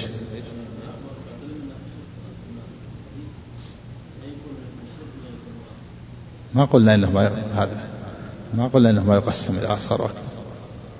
قلنا هذا؟ ما قلنا هذا. قلنا هذا دخل في الآية ان الله لا يغفر يشرك به وبعض العلماء قال إنه لا يغفر الشرك الأصغر والأكبر جميعا. الشرك الأصغر والأكبر بعض العلماء قال داخل في عموم الآية. سواء أصغر ولا أكبر لدخوله في العموم. أما التقسيم هذا ما ما في إشكال. نعم. عند الجمهور ما في إشكال إلا عند المرجئه المرجئه هم اللي ما يقسمون الشرك. المرجئه ما عندهم تقسيم اصغر واكبر هذا مذهب باطل. الحق في تقسيم. مو بهذا مو بهذا اللي التقسيم ما في إشكال الله يهديك التقسيم ما ما حد قال إن الشرك ما يقسم. ما قلنا هذا. الشرك ينقسم إلى أصغر وأكبر. لكن البحث هل يغفر الشرك الأصغر ولا ما يغفر؟ هذا البحث. بعض العلماء يقول يغفر. حكم حكم الكبائر تحت المشيئه بعضهم قال لا له حكم خاص. حكم حكم الشرك الأصغر. قال أكبر. لا يغفر بمعنى أنه لا بد أن يؤاخذ به. ولا يلزم بذلك أن يخلد في النار. نعم. قوله إن أخوف ما أخاف عليكم الشرك الأصغر هذا من شفقته صلى الله عليه وآله وسلم بأمته. إيش؟ قوله. قوله إن أخوف ما أخاف عليكم الشرك الأصغر هذا من شفقته صلى الله عليه وآله وسلم بأمته ورحمته ورأفته بهم. فلا خير إلا دلهم عليه وأمرهم به ولا شر إلا بينه لهم وأخبرهم به ونهاهم عنه. كما. قال صلى الله عليه وآله وسلم فيما صح عنه ما بعث الله من نبي إلا كان حقا عليه أن يدل, أن يدل أمته على خير ما يعلمه لهم. الحديث. فإذا كان الشرك الأصغر مخوفا على أصحاب رسول الله صلى الله عليه وسلم مع كمال علمهم وقوة إيمانهم فكيف لا يخافه وما فوقه ممن هو دونهم في العلم فكيف لا يخاف فكيف لا يخافه وما فوقه ممن أو لا يخافه بالهاء؟ نعم. نعم فكيف لا يخافه؟ فكيف لا يخافه وما فوقه ممن هو دونهم في العلم والإيمان بمراتب؟ يعني كيف لا يخاف الشرك الأصغر وما فوقه هو الشرك الأكبر؟ إذا كان الصحابة يخاف عليهم الشرك الأصغر فغيرهم يخاف عليه الشرك الأصغر والأكبر من باب أولى. لضعف الإيمان وقلة البصيرة عند كثير من الناس. الرسول صلى الله عليه وسلم خاف على الصحابة الشرك الأصغر وهو الرياء وغير الصحابة يخاف عليهم الشرك الأصغر والأكبر. نعم. فكيف لا يخافه وما فوقه ممن هو دونهم في العلم والإيمان بمراتب؟ خصوصا إذا عرف أن أكثر علماء الأمصار اليوم لا يعرفون من التوحيد إلا ما أقر به المشركون وما عرفوا معنى الإلهية التي نفتها كلمة الإخلاص عن كل ما سوى الله. نعم. كثير من كثير من الناس لا يعرفون الشرك ولا يعرفون التوحيد يظنون أن التوحيد أن الموحد هو الذي يقرب بالربوبية حتى هناك هناك علماء كبار معهم شهادة عالية ولا يفرقون بين الشرك الأكبر والشرك الأصغر. ويفسرون الإله بالخلق والإيجاد. فيقول معنى لا إله إلا الله لا خالق إلا الله. ما يعرف معنى الإلهية.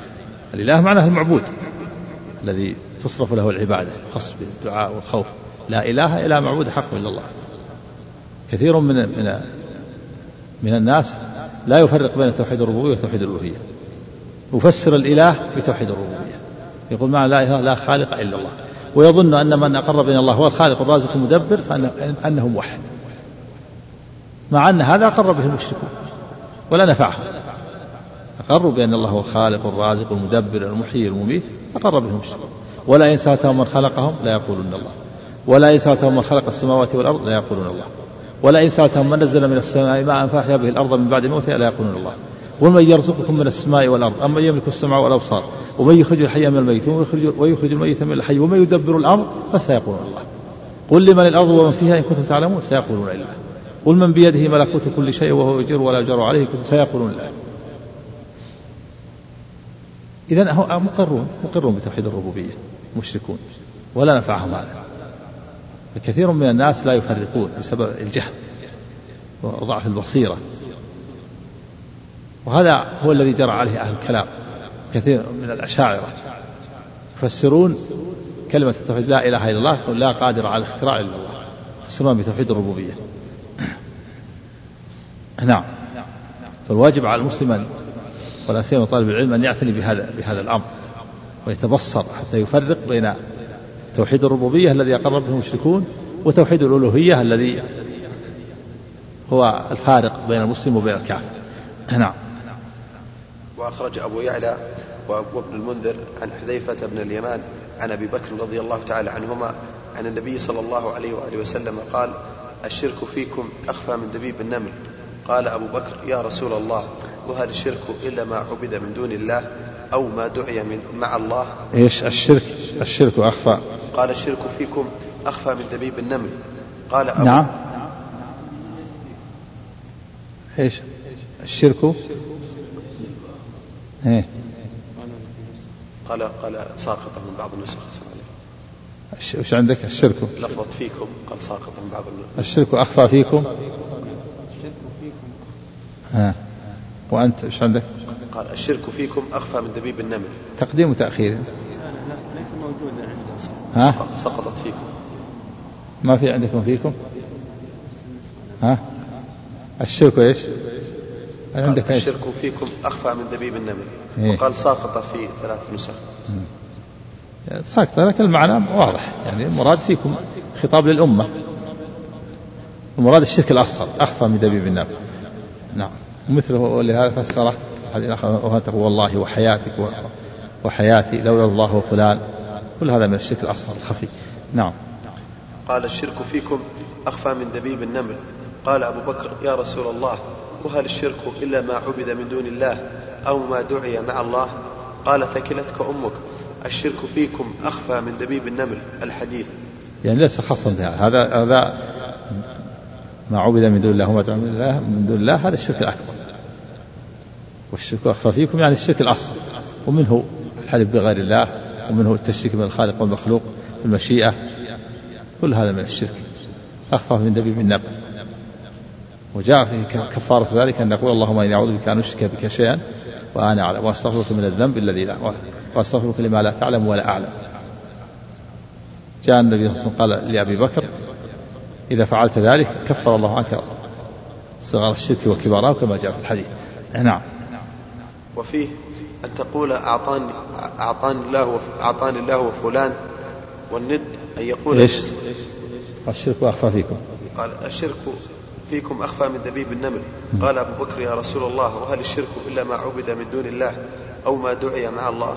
قال ثكلتك أمك الشرك فيكم أخفى من دبيب النمل الحديث وفيه أن تقول أعطاني الله وفلان والند أن يقول الإنسان أعطانا الله وفلان يعني الواو أعطانا الله ثم فلان.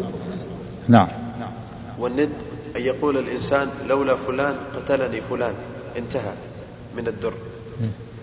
قال المصنف رحمه الله من الدر من الدر المنثور نعم. مم. السجود خرج له في الحاشية اشكال قال أبو يعلى في المسند وعنه ابن السني في عمل يوم الليلة وأخرجه المنذر وابن وابن لولا. فلان لكن هو مثل مثل ما جاء عن ابن عباس في تفسير قوله تعالى فلا تجعلوا الله أندادا وأنتم تعلمون. قال ابن عباس على هذا الشرك واخفى من دبيب من ناب وهي أن تقول والله وحياتك يا فلان وحياتي. وتقول لولا كلبة هذا لأتى اللصوص. ولولا البط في الدار لأتى اللصوص. ولولا الله لفلان ولولا الله وفلان لا تجعل فيها فلان. هذا كله به شرك. هذا من التنديد التنديد الأصل. نعم. هذا مما هو خفي. نعم. قال المصنف رحمه الله تعالى وعن ابن مسعود رضي الله تعالى عنه أن رسول الله صلى الله عليه وآله وسلم قال من مات وهو يدعو من دون الله ندا دخل النار. رواه البخاري. قال ابن القيم الند الشبيه. يقال فلان ند فلان ونديده أي مثله وش- وشبهه. أي مثله وشبهه. أي مثل أحسن الله. أي مثله وشبهه. انتهى. قال تعالى فلا تجعلوا لله أندادا وأنتم تعلمون.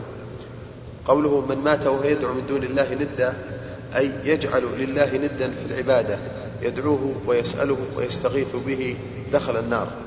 لأنه جعله مثيلا لله في العبادة.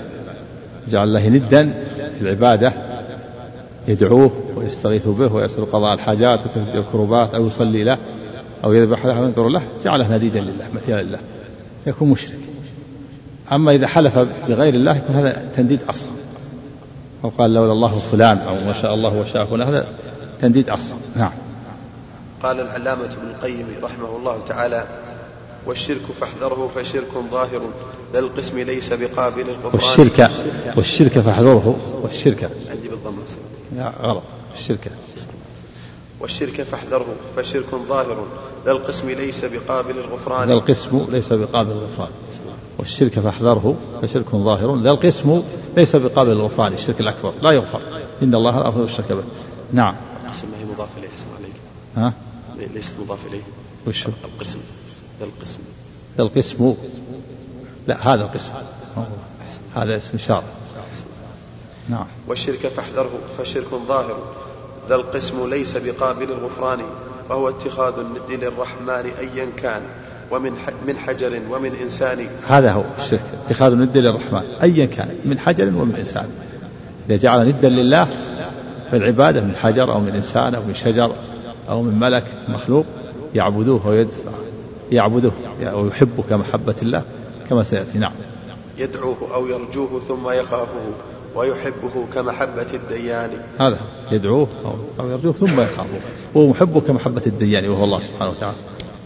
هذا هو الشرك. والشرك فاحذره.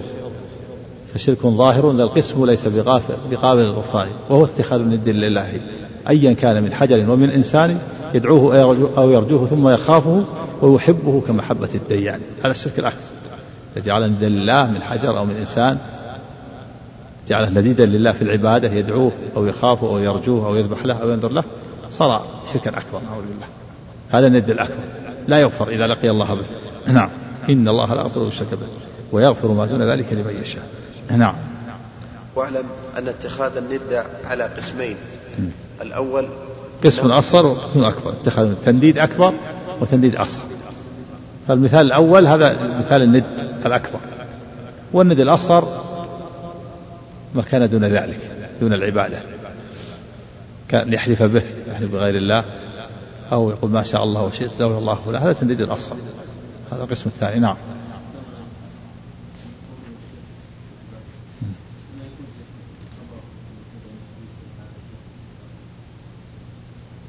لا احذر الشرك احذر الشرك احذره نعم. الأول أنه. أنه يجعله لله شريكا في أنواع العبادة أو بعضها كما تقدم وهو شرك إيش؟ أكبر. الأول الأول. الأول أنه يجعله ش... أن- أنه يجعله لله شريكا في أنواع العبادة أو بعضها كما تقدم. أنه كذا أو أن يجب ها؟ قال في نسخة أن. هو هو الصواب. عندك أنه؟ يصلح أنه الشخص. نعم. الأول. الأول أن يجعله لله شريكا في أنواع العبادة أو بعضها كما تقدم وهو شرك وهو شرك أكبر. والثاني ما كان من نوع الشرك الأصغر كقول الرجل ما شاء الله وشئت ولولا الله وأنت وكيسير الرياء. فقد ثبت أن النبي صلى الله عليه وسلم قال لما قال له رجل ما شاء الله وشئت قال أجعلتني لله ندا بل ما شاء الله وحده. رواه أحمد وابن أبي شيبة والبخاري في الأدب المفرد والنسائي وابن ماجه وقد تقدم حكمه في باب فضل التوحيد. وفيه بيان أن دعوة غير الله فيما لا يقدر عليه إلا الله شرك جلي كطلب الشفاعة من الأموات.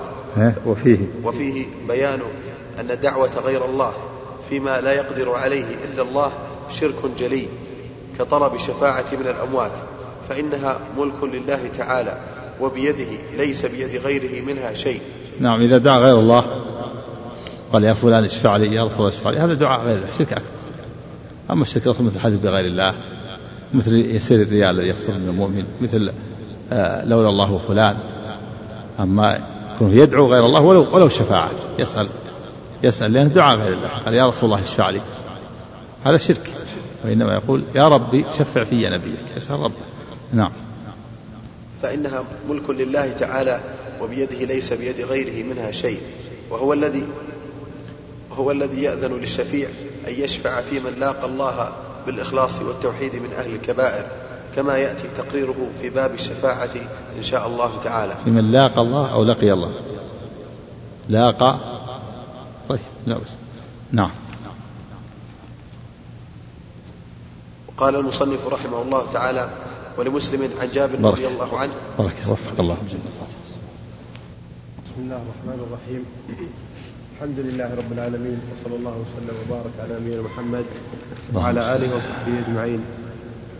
قال المصنف رحمه الله تعالى ولمسلم عن جابر رضي الله تعالى عنه أن رسول الله صلى الله عليه وسلم قال من لقي الله لا يشرك به شيئا دخل الجنة ومن لقيه يشرك به شيئا دخل النار. جابر. لمسلم عن جابر. نعم. نعم جابر. جابر هو هو ابن عبد الله بن بن عمرو بن حرام. وهاتان الموجبتان كما سبق. موجبتان. من لقي الله لا يشرك به شيئا دخل الجنة. يعني وجبت له الجنة. ومن لقي الله يشرك به شيئا دخل النار وجبت له النار. هاتان الموجبتان. من مات على التوحيد وجبت له الجنة. ومن مات على الشرك وجبت له النار. نعم. جابر هو ابن عبد الله بن عمرو بن حرام بمهملتين الأنصاري ثم السلمي. بفتحتين صحابي جليل ولأبيه مناقب مشهور. سلمي لأنهم بني سلمة. بطن من الأنصار قال السلمي أما السلمي بالضم هذا من بني سليم بني سليم. قبيلة من العرب من قبائل العرب قال بنو سليم قال بالنسبة السلم وأما السلمي نسبة لبني سلمة بطن من الأنصار. نعم جابر منهم. صحابي جليل ولأبيه مناقب مشهور رضي الله عنهما. مات بالمدينة بعد السبعين وقد كف بصره وله أربع وتسعون سنة. ولأبيه إيش؟ ول... ولأبيه مناقب. نعم. مشهور رضي أ- أبوه عبد الله بن حرام أبوه عبد الله بن حرام ها؟ تيسير له ولأبيه إيه. تيسير العزيز الحميد. و... و... و... وعندك؟ إيش عندك؟ قال ولأبيه. وقالوا في نسخة جليل هو وأبوه. أحسن. وله ولي أبيه أحسن. وله ولي أبيه مناقب نعم. وله ولي أبيه. نعم. أبوه عبد الله بن حرام. قتل شهيدا يوم أحد. وهو الذي قال له النبي صلى الله عليه وسلم قال لجابر إن الله كلف كلم أباك كفاحا. يعني من دون واسطة. هذه منقبة لعبد الله بن حرام. قتل شهيد في غزوة أحد. قال النبي صلى الله عليه وسلم لولده جابر ابنه جابر إن الله كلم أباك كفاحا وقال له تمنى. قال يا ربي أن نرد إلى الدنيا فيقتل مرة أخرى. فقال فقال الله عز وجل إني كتبت أنهم إليها لا يرجعون. هذه منقبة لعبد الله بن حرام رضي الله عنه والد جابر. الله كلمه كفاحا يعني من دون واسطة. نعم. ذكر قال كان عبد الله والد جابر من الذين بايعوا رسول الله صلى الله عليه وسلم بيعة العقبة وجعله النبي صلى الله عليه وسلم نقيب بني سلمة. سلمة. سلمة ثم حضر بدرا وقتل يوم أحد. فأخذ يبكي عليه ولده جابر وأخته فاطمة بنت عمر. فقال رسول الله صلى الله عليه وسلم تبكيه أو لا تبكيه لا زالت الملائكة تظله بأجنحتها حتى رفعت حتى رفع حتى رفع هذه المنقبة كذلك. الملائكة تظله بأجنحتها. والمنقبة الثانية قول النبي إن الله كلم أباك كفاحا. وقال له تمنى. نعم. قوله من لقي الله لا يشرك به شيئا قال القرطبي رحمه الله أي لم يتخذ معه شريكا في الإلهية ولا في الخلق ولا في العبادة. ها؟ أي لم يتخذ معه شريكا. أي لم يتخذ معه شريكا في الإلهية ولا في الخلق ولا في العبادة. نعم في الإلهية والعبادة متقاربات. يعني لم يتخذ معه شريكا في الإلهية يعني لم يتخذ شريكا مع الله يعبده ويدعوه وينذر له ولم يتخذ مع الله شريكا في الخلق. بأن يعتقد أن هناك خالق مع الله وهناك مدبر مع الله. ولا في العبادة يعبده يعني أعم يعني يعبده يعني يصلي له أو يسجد له أو يركع له. هو داخل في, في الإلهية نعم. ومن المعلوم من الشرع المجمع عليه عند أهل السنة أن من مات على ذلك فلا بد له من دخول الجنة. وإن جرت عليه قبل ذلك أنواع من العذاب والمحنة. ومن المعلوم. ومن المعلوم من الشرع المجمع عليه عند أهل السنة أن من مات على ذلك فلا بد له من دخول الجنة. على ذلك يعني على التوحيد. نعم. أن من مات على ذلك فلا بد له من دخول الجنة وإن جرت عليه قبل ذلك أنواع من العذاب والمحنة. وأن من مات على الشرك لا يدخل الجنة ولا يناله من الله رحمة. ويخلد في النار أبد الآباد من غير انقطاع عذاب ولا تصرم آماد. صلى الله عليه هذا مجمع عليه معلوم من النصوص. أن من مات على التوحيد التوحيد لا بد من يدخل الجنة. ولو ناله محن وشدائد. إذا مات على كبائر قد إذا مات على كبائر من غير توبة قد يناله شدائد ومحن. وأهوال في القبر قد يعذب في قبره. وقد يناله أهوال في شدائد. وشدائد في موقف القيامة وقد يناله عذاب النار قد يدخل النار وقد يشفع فيه فهو على خطر لكن مآله إلى السلامة مآله إلى الجنة النهاية لا بد أن يدخل الجنة ولو طال مكتوب في النار.